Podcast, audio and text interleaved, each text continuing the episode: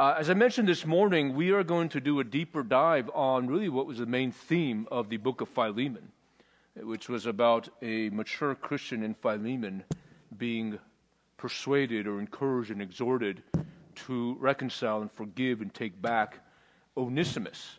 Uh, next slide there, uh, we'll take a look at some of the things I'd like us to talk about. We're going to really do two things tonight.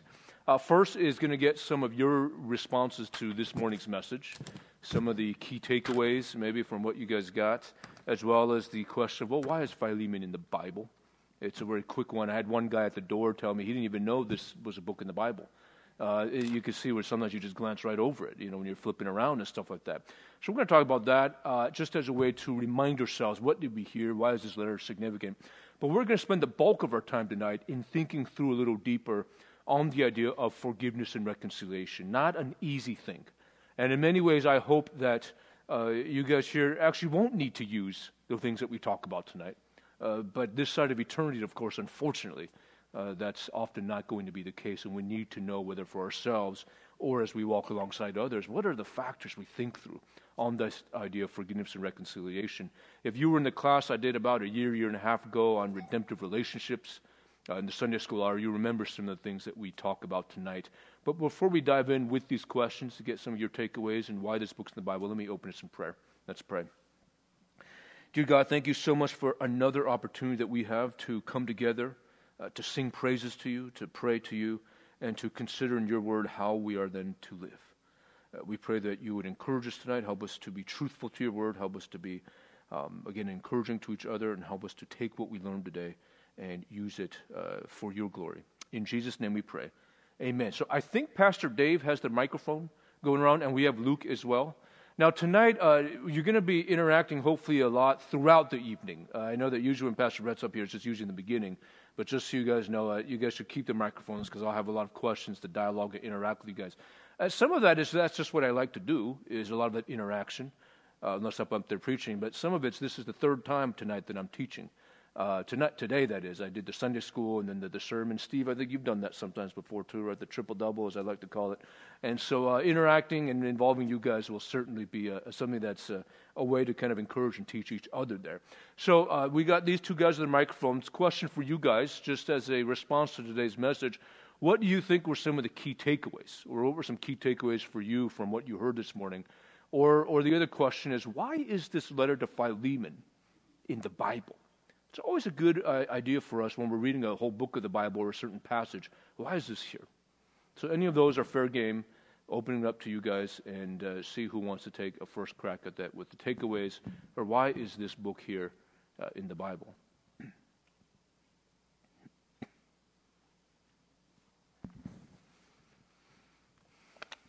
Got Dan Poling over here. Yeah, uh, one. Uh, thank you for preaching this morning. Uh, one key takeaway, it seemed to me, um, from this was if God is willing to use um, Paul's attempts to be persuasive, then um, he, might, he might also use my attempts to be persuasive. So, in whether it's in evangelism or in helping with discipling, I should intend to be persuasive and try to use tactics of persuasion for, for good.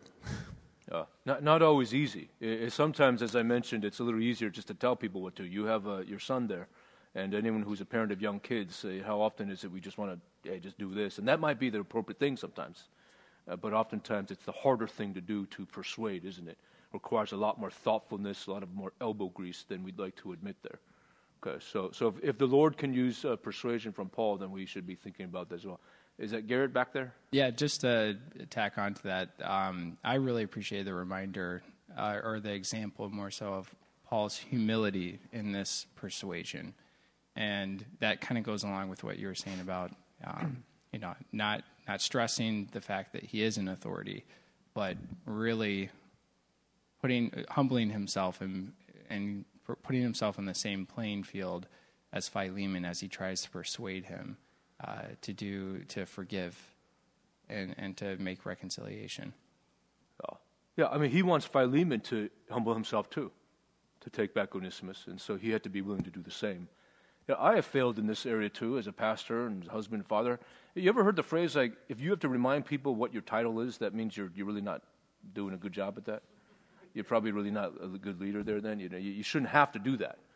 Uh, but in this case here, he he actually you know gives that up and identifies there as as a prisoner there. Other thoughts, key takeaways, or uh, questions? Why is this book in the Bible? Other thoughts there. We have Zach Harmon in the back there.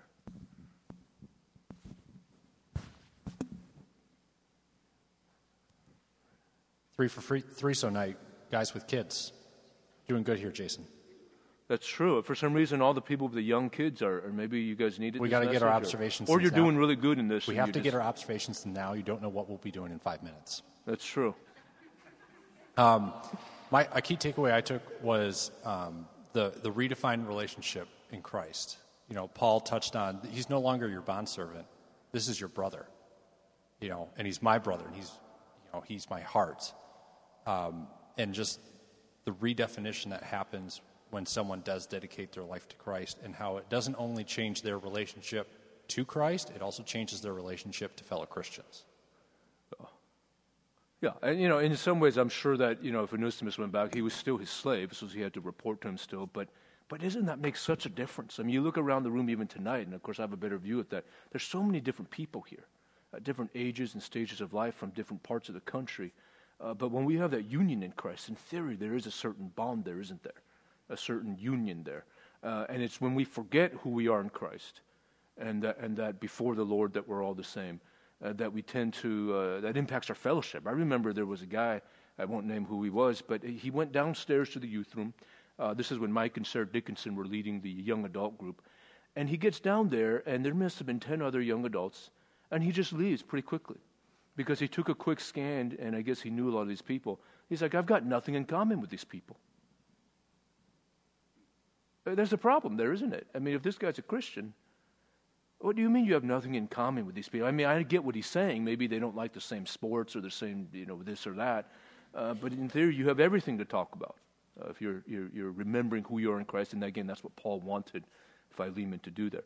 Other thoughts here, key takeaways, or why is this book in the Bible? Yeah, Luke?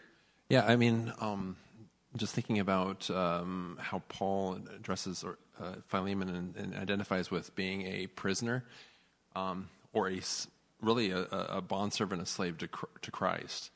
How how he compels Philemon, as Onesimus is a slave to Philemon, but yet Paul is and once was a member of the high Pharisees. I mean, he was a Pharisee of Pharisees he was he was in a class amongst many other people, and yet to be in arrest and to say he's a prisoner for Christ. How much more humble can you be?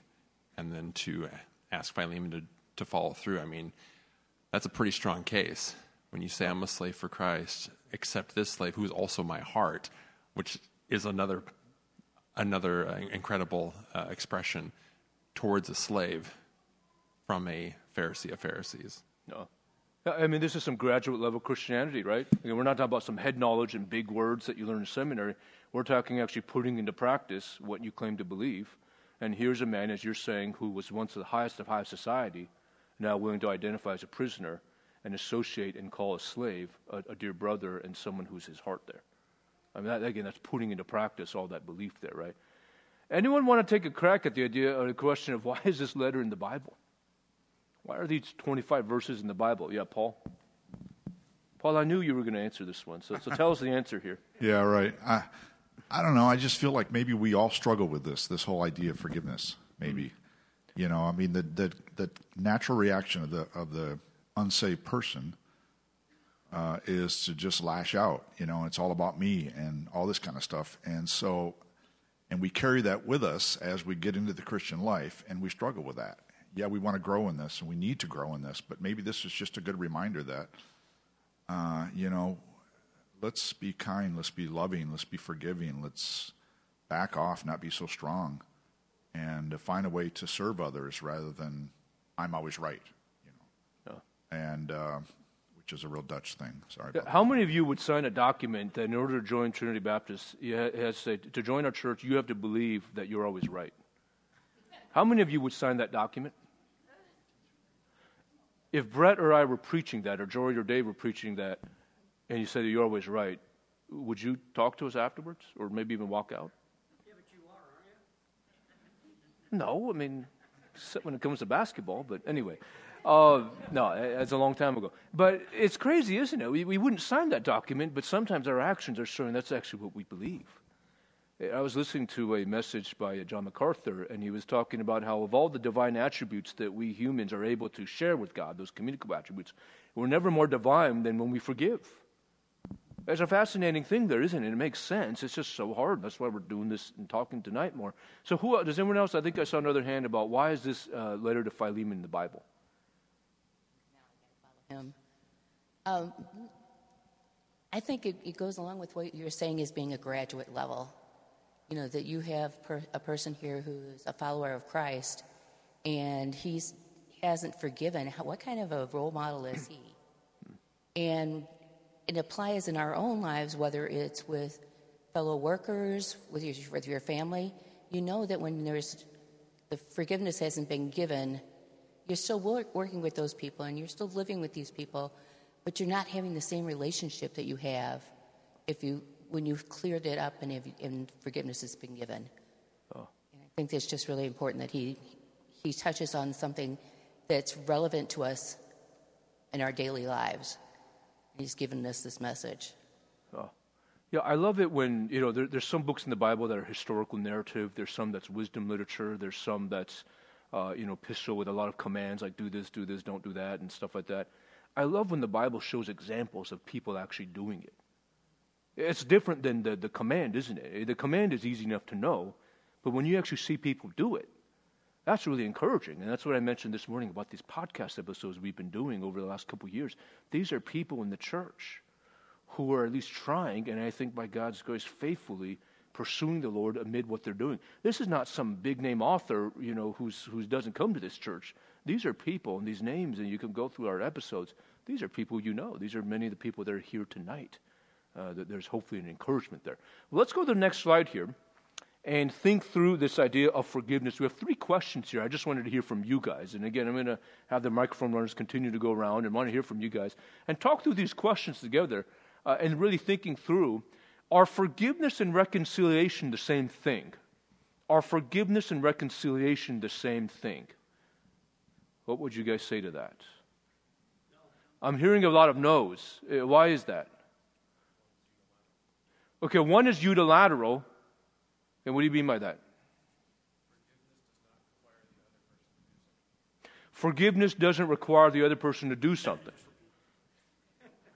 Okay, forgiveness doesn't require the other person to do something. And why is that?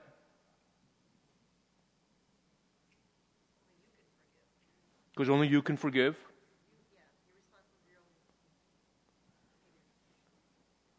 Okay, you're responsible for your own actions. There, maybe is what Laura's saying. Okay, why else is uh, is uh, if you agree with what Dan said, uh, this idea that forgiveness is was it unilateral?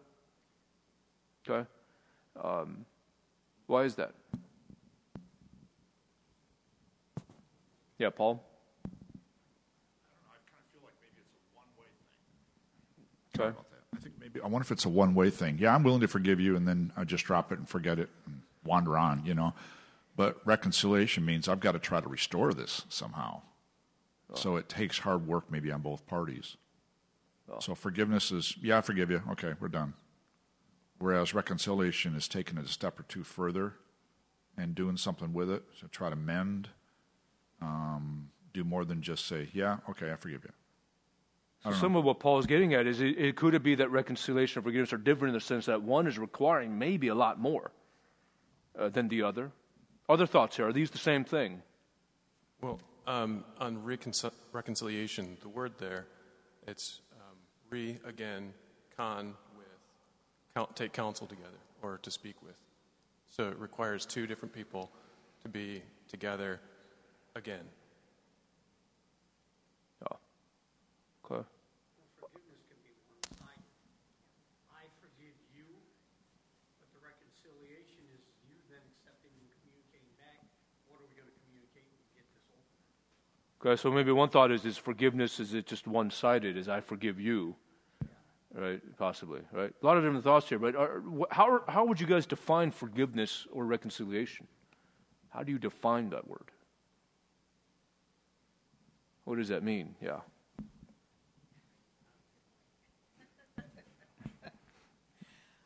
To me, forgiveness is not letting that person define my life. If they have done me wrong in some manner, that means I can live with that. I can forgive them. I can deal with it. I don't have to be defined by what they think of me. Um, my mind and my heart are set free, and there is no more animosity against that person. That doesn't mean necessarily that I've forgotten what they've done, but I can put that to, rest in my heart and in my mind. And, um, and show no ill will toward that person. And, and not feel bad about it. it, it. It frees your soul and it frees your mind. Oh. Any thoughts on reconciliation and what that means?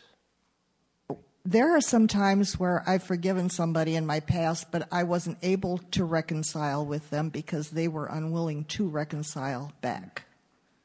Um, when a person is unwilling to reconcile, there's nothing, there's not really anything you can do about it, but you can still forgive them.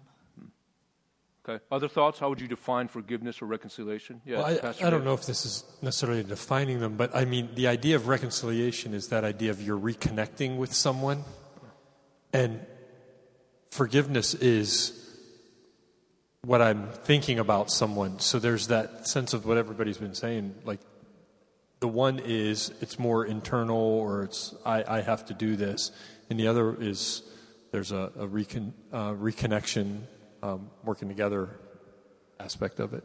Uh, yeah, so maybe one is more about the attitude and heart. The other one almost seems more transactional. I think we had Heather back there. Heather over there and then Garrett after that. I was thinking of Matthew 18 and forgiveness being releasing someone from a debt that they owe you. Releasing somebody from a debt that they owe you. You're not going to hold it against them. You won't hold it against them. Yeah, an, an attitude there, right? Now, no one is saying that you just read that verse and then bam, it happens. It takes time. It takes encouragement, by the way, from the body. It takes maybe examples. Maybe we need examples in our life of how people have done it, and we can troubleshoot. Hey, was it that easy for you? Was it just kind of one moment this, one moment? No, probably not. And we need those stories, right? Yeah, Garrett.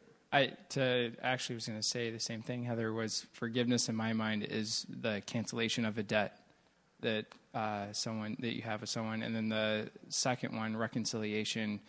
What comes to mind is a restoration of relationship or a restoring of what was there previously and whether or not it's the exact same um, or even better, there could be different levels of reconciliation or none at all. So the cancellation of a debt and then restoration of relationship. Oh. Yeah, Tracy.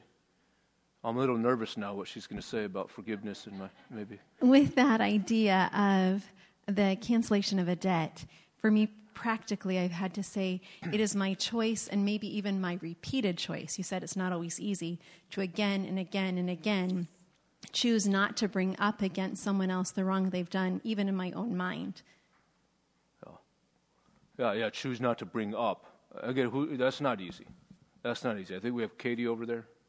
Carol was up first. Oh, Carol was first. Sorry. Yes. Okay. Okay. We are reconciled to God through the work of Christ. Right. He provided a means of reconciliation, but it requires action on our part as well. Oh. So there's a, you can use that as your example. And many times in the Gospels and Acts, we have what? Repent and believe.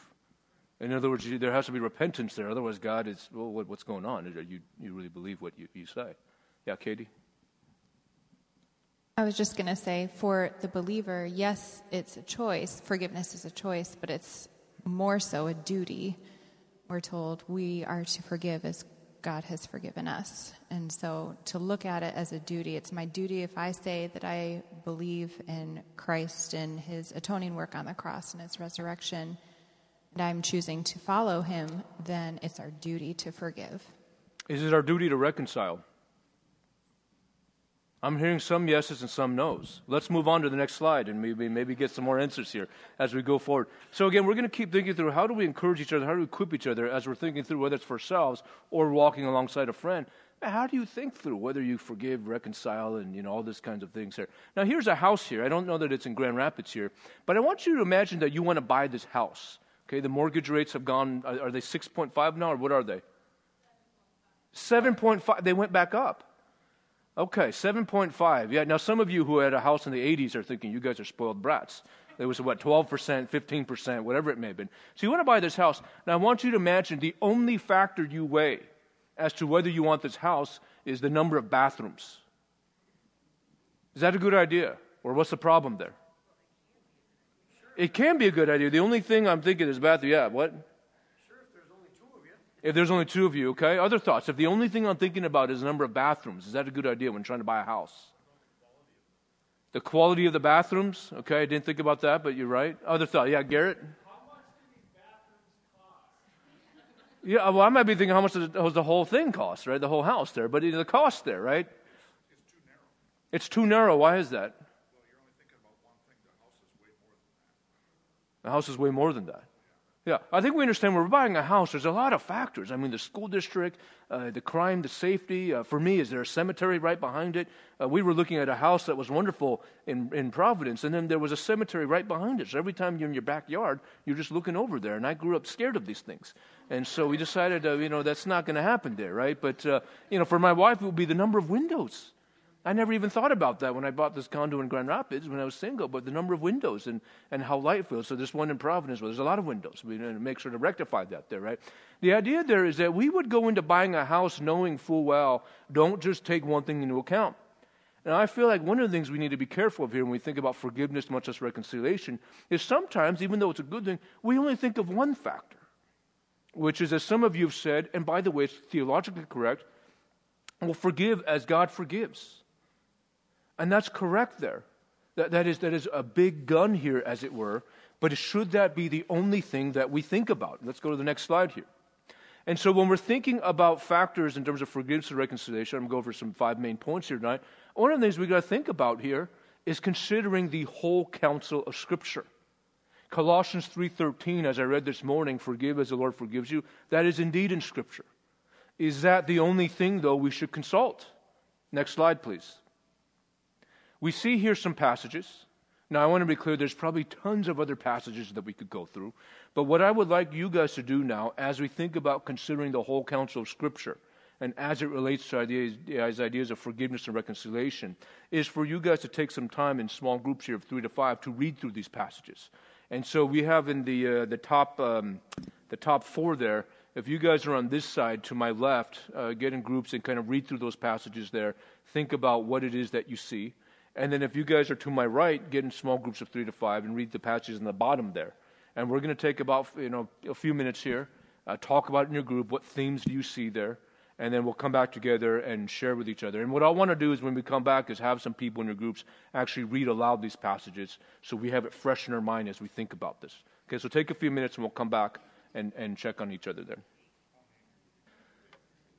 Okay, well, I'm sure there's a lot more that could be discussed and uh, maybe these give you some ideas to study some further. But let's come back together now and see what we came up with. Let's start with the passages on the top of the screen there, on the top there. Uh, Dave's got the microphone. Uh, Dave, can you um, uh, can we get a few volunteers here to read those passages for us if you uh, if you have them? Just raise your hand if you got one, and Dave will uh, go over to you. That way we can all hear what the passage was there. So does somebody have Romans twelve eighteen yeah, for us? Why don't I just sit right here and have these four that would be wonderful. So they, yeah, they you, you volunteered them? Yeah, I volunteered okay. them. So, so we have Romans 12, 18 here, and we expect Mary Poling type of uh, oh. uh, reading here, yes. I don't know about that. You don't know what that means? Okay. No, I do know what that means. Okay. I just don't know if I can do it. If possible, so far as it depends on you, live peaceably with all. I have Proverbs um, 1911. Person's insight gives him patience, and his virtue is to overlook an offense. And I have Matthew 18, 15 through 17. If your brother sins against you, go and show him his fault just between the two of you. If he listens to you, you have won your brother over. But if he will not listen, take one or two others along, so that every matter may be established by the testimony of two or three witnesses. If he refuses to listen to them, tell it to the church. And if he refuses to listen even to the church, treat him as you would a pagan or a tax collector. And I have Colossians 13 forbearing one another and forgiving one another if any man have a quarrel against any, even as Christ forgave you, so also do ye. Okay, mm-hmm. so what, what do we see there? How does that contribute to our understanding here of thinking through forgiveness and reconciliation? What do we see there?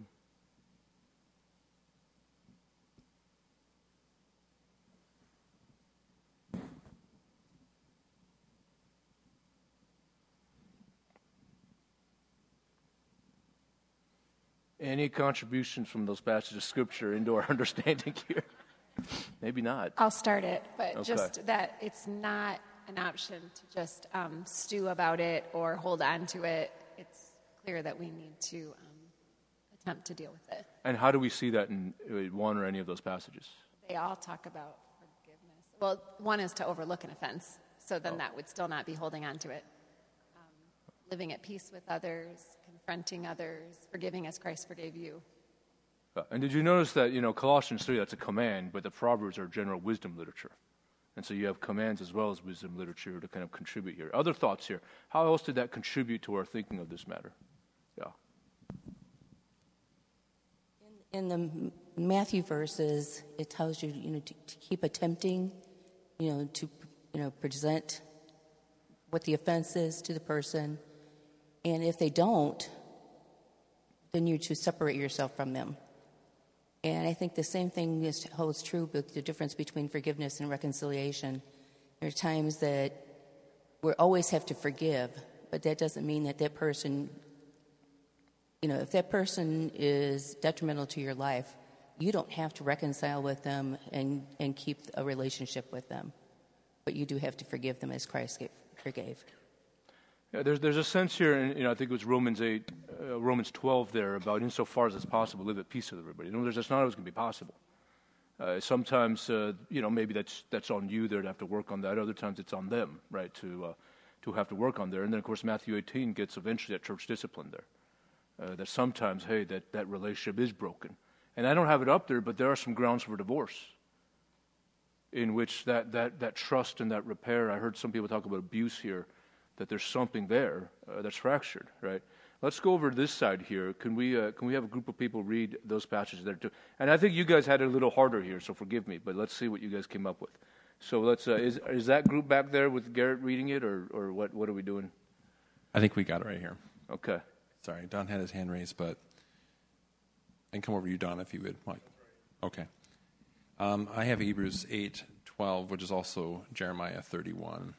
Um, For I will forgive their wickedness and remember their sins no more. Judges 10, 6 through 16. Actually, you can just do 11 through 16. Sorry. Thank you. It's a kindness to all of us, right? The Lord said to the sons of Israel, Did I not deliver you from the Egyptians, the Amorites, the sons of Ammon, the Philistines? Also, when the, Si- when the Sidonians, the Amalekites, the Ammonites oppressed you, you cried out to me, and I delivered you from their hands.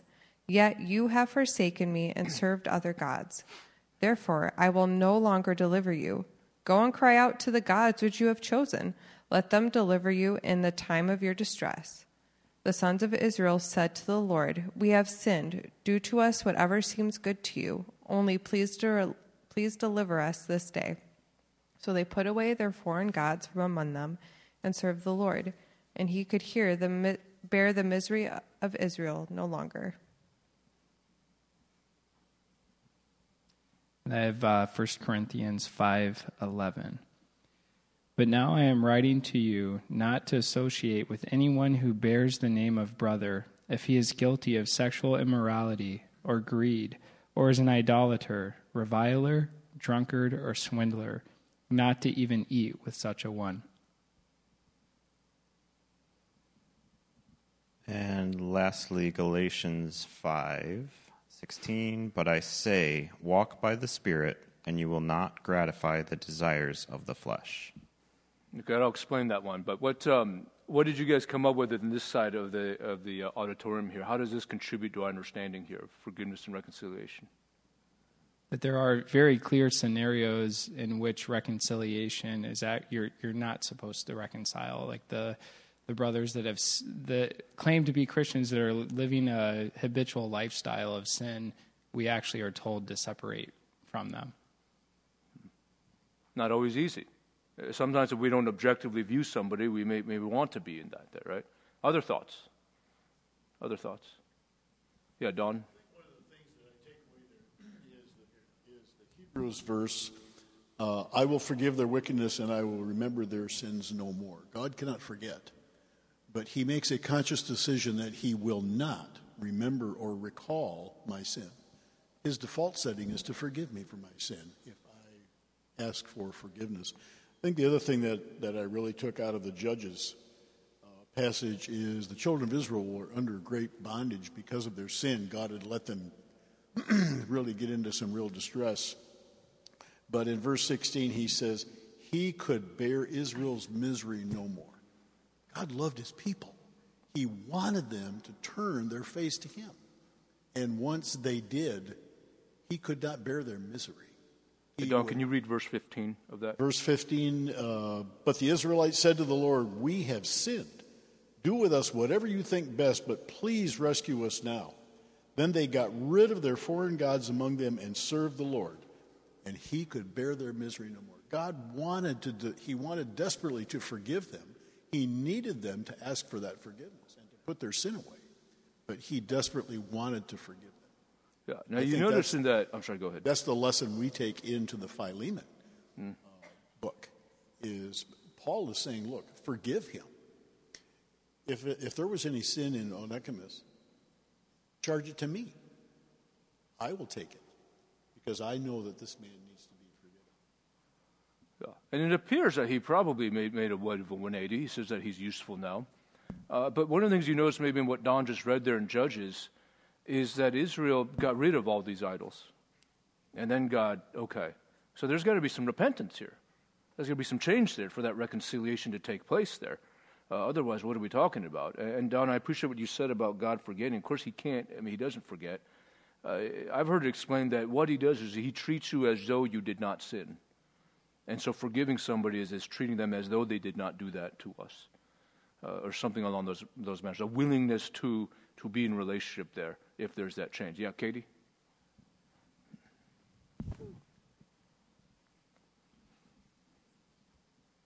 I think it's also very interesting that none of those passages talk about you personally being offended, therefore reconciliation doesn't have to happen.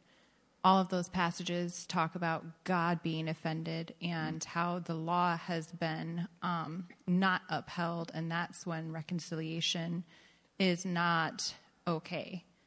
Um, I just know our society today is very quick to say, I'm going to cut this toxic person out of my life, um, which definitely has its place for sure. But what standard are we holding that to? Are we holding that to our standard that we've come up with, what we're comfortable or not, or are we holding that to God's standard?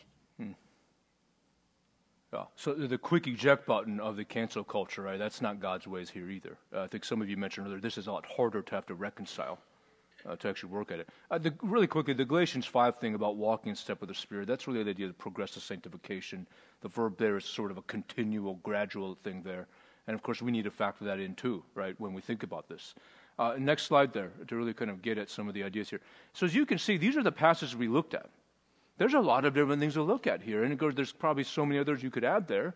I do have wisdom on the bottom there because I think that kind of summarizes or, or, or says that we have to have some wisdom here. But the idea here is that just as you wouldn't buy a house with just one factor, when you're thinking through this for yourself or walking alongside others, please don't just go based on one verse or one passage. There's a lot of truths in God's Word. We need the whole counsel uh, of Scripture here. The other thing I hope that we notice here is that both sides have a part to play. Uh, Sometimes I've heard in, in the counseling room that, well, you know, I've, I, you know, I've confessed my sin. Will you take me back now? And what, what the offending party there is doing, what? Is it putting all the onus on the offended party? I mean, that's just one of the saddest things I've ever heard uh, go on there, that somehow because I've confessed, that means that now you got to take me back. As though confession were the same as repentance or something like that. So both sides do have a part to play here. It's not right to just say it's all on one. Uh, sometimes we feel like it's all on the other, you know, the offending party, and there, that's a lot of weight there. Uh, but we need to be careful there as well. Now, in the interest of time, Eric, if you could just fast forward all the way to the last slide there. Okay, we're going to go uh, past go here and just go all the way to the very last slide. And you'll know it's the last slide because it's this uh, big kind of video game looking chart. There we are. This is the last slide here that I just wanted to end on to really kind of capture some of the ideas here and maybe some ideas here in, in, in wisdom and summarize what we've looked at in these passages here. The very top there, of course, you have the offense there. And both columns there, again, represent different roles that different parties have. If you look at the left side there, uh, the, the offended party, of course, where there has to be a willingness to forgive. As we mentioned, Colossians 3.13, other passages, God forgives us. And so this is an unconditional kind of a, a, granting of forgiveness there. Again, no one's saying it's easier. It happens instantaneously and all in one, you know, five minute swoop there. But there's got to be a willingness to forgive, understanding who we are and how much God has forgiven us there. As some of you mentioned, you notice this is kind of an attitude and heart here. Uh, but, but here's the challenge there. The other side here also has to confess the sin, don't they? They need to acknowledge the sin as the sin. Uh, sometimes people don't do that. And so, how do you keep going then? As you can see the arrows there, if you look closely, how do you get down to that reconciliation if there's not even a confession or a willingness on the part of the offended party to forgive? And so, we, we start there really in the mind, the spirit, the heart, as you look at that chart there. A willingness to forget. i would even add here on the part of the offended party uh, a willingness to acknowledge that this thing has actually happened.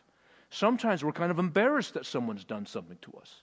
And we kind of are in denial that someone that you love and, and care about, think of so highly, would even do this. And so we're in denial. But we'll, be, well that's not going to get us further, is it? Other times we have to be honest that this thing hurts.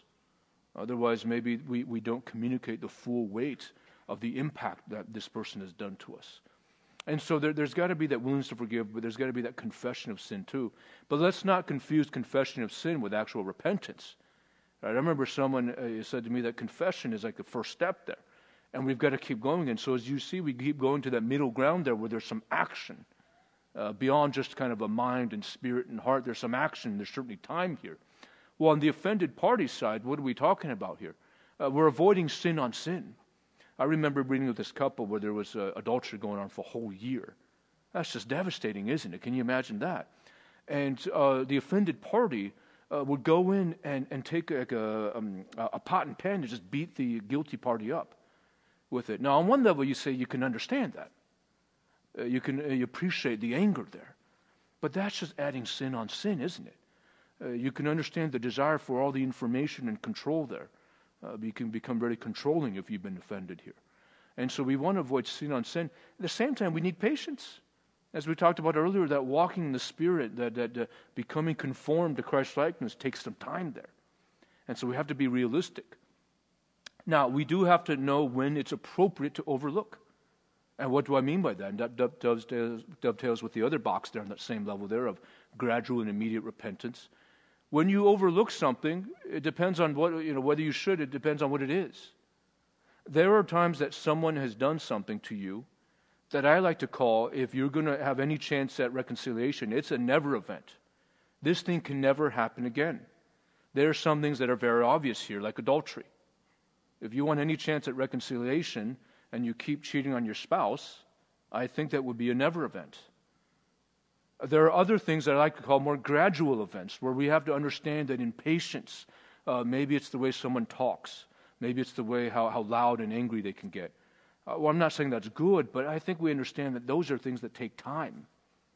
And those are things that, that, that, that perhaps, you know, if, if the anger is, is transforming into abuse, verbal abuse, then maybe we're having a different conversation there.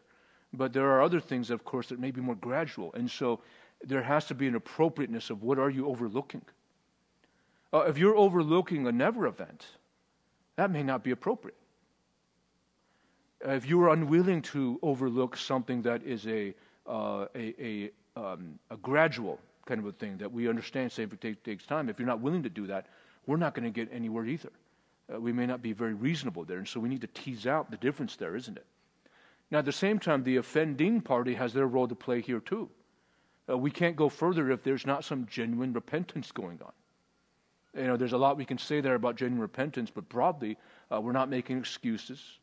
We're calling the sin a sin. Uh, some of you have talked about culture and how you do this, and a lot of times the culture just like to say it's a little foible, it's a little weakness or, or something, or it's just my personality and nonsense like that. Well, we have to call sin sin. Now, let's be clear if it's not sin, if it generally is just sort of a personality thing, let's not call that either. Otherwise, then everything becomes sin. And then, you know, what are we talking about here? So let's, let's be clear here what sin is. Uh, let's not make excuses here. Let's be transparent here.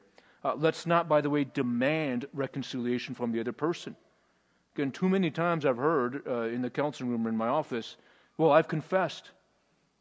Now you need to take me back because that's what God does. Or, or the classic thing I've heard is, I've changed. Buddy, it's been three weeks and, and your wife has been dealing with this for 30 years. Or to be fair, vice versa, sometimes it's the husband who's been putting up with this junk for 30 years. Right? I don't know why people get this idea I've been different for three weeks, that somehow that, that equates to the 30 years. Now, that's wonderful if you think that you've been changing over three weeks, but, but keep going. Uh, we need some more confirmation there. Uh, so we're not demanding. Uh, you ever, you ever see that with people where they just demand that you reconciled? I would say you're not in any position to make that demand. Uh, you're not the one to make that request there. You let somebody else do that. Uh, there's other, other, things of genuine repentance, right? You're getting help. Uh, you're truly changing because you want to grow in Christ, not just be free of the consequences. Uh, speaking of which, genuine repentance, you are accepting of the consequences, of course, whatever that might be. Uh, so you get the idea there, in that middle ground there, there's a lot. This is probably the one that takes the longest. If you look at this chart here, this is going to take a while. And, and unfortunately, sometimes you go a step forward, you go a step back. On either side here, by the way, on either side here. And that's, that's almost to be expected. Uh, this is why we need the continual reminder to keep on with these areas. We need the body of Christ. Uh, and then we also, as you see there, we need some outside perspective. We need some wisdom here. If you're the offended party, what, what's going on? Well, you need wisdom about reconciliation. Uh, sometimes there's people who maybe are willing to reconcile a little too quickly. And I think I mentioned this morning, that's actually not good for you, and that's not good for the offending party. Uh, you remove the, uh, the impetus there for repentance, perhaps a little too quickly there. At the same time, sometimes if there really is, uh, you know, objective people from outside who know you well, who you can trust, people in the church who are biblically minded, and they're saying, "I think we can go in this direction." Uh, sometimes you need a little prodding, don't you? Especially depending on what's happened, and so we don't want to go overboard in that direction either. Now, I'd say for the, the offending party, what do we have there? Again, we need some objective confirmation, don't we? Objective confirmation about our repentance. Uh, too many times we're too quick to say that we've changed and we're good. And I think, as Brett talks about uh, many times, and I appreciate this, we can deceive ourselves. And oftentimes we're, we're not as far along there as we think on some of these matters. And so we need to be willing to have other people speak objectively as to what's going on there. Now, there's other factors I'm sure that we could add in there, but as you can see, there's a lot that go on here. And you note that I have the word possibility of reconciliation. I'm curious to hear from you. Should those words possibility of be in there, or should it just say reconciliation? What do you think? I'm seeing some, some yeses and some nos, so let's see what we've got here. Should the word possibility of be in there, or should it just say reconciliation? Yes, it should be. Okay, I thought you meant that it shouldn't be. Okay, sorry. So it should be in there. And some of that is hopefully, as, as we've gone through the passages and thought through it, this is not guaranteed. Biblically speaking, there are, again, there's some grounds for divorce that we see. No one's saying that that's a great thing and that we just always, you know, you know trigger happy go there. Uh, there's some church discipline that we saw about as well. But there's a possibility of that reconciliation. And again, if you are ever the offending party, in this side of eternity we will be sometimes, let's not assume that we need to take our sins seriously. You note that in the actions and time, I have things like, uh, you know, the patience there. On the part of the offended party, be patient. But if you're the offending party, have a sense of urgency there. Don't presume upon that grace or that, that, that kind of that reconciliation there. Take it seriously. You can see where if we go the opposite direction, right, that, that one is being lackadaisical about it, uh, and the other one is unwilling. Well, now we're just further apart, aren't we? So, again, we all have our parts to play here. A lot more that we could say on this. Hope it's been encouraging. I'm going to close this in prayer, and after that, we'll be dismissed. Let's pray. Dear God, thank you so much again for the opportunity to come together, uh, to think about, uh, through your word, uh, through the wisdom that we have here, of uh, the factors to think through in forgiveness and reconciliation. We thank you and praise you that you were willing to forgive sinners like us and be reconciled through us, uh, to us, all through the shed blood of the Lamb. And so we praise you. We thank you for the work of the cross, for without it, who of us could stand here? Uh, we would all be condemned. We come to you not because of our righteousness, but because of your mercy and kindness to us. Help us to continue to strengthen each other. In Jesus' name we pray. Amen. Amen. Thank you so much. We'll see you guys next week.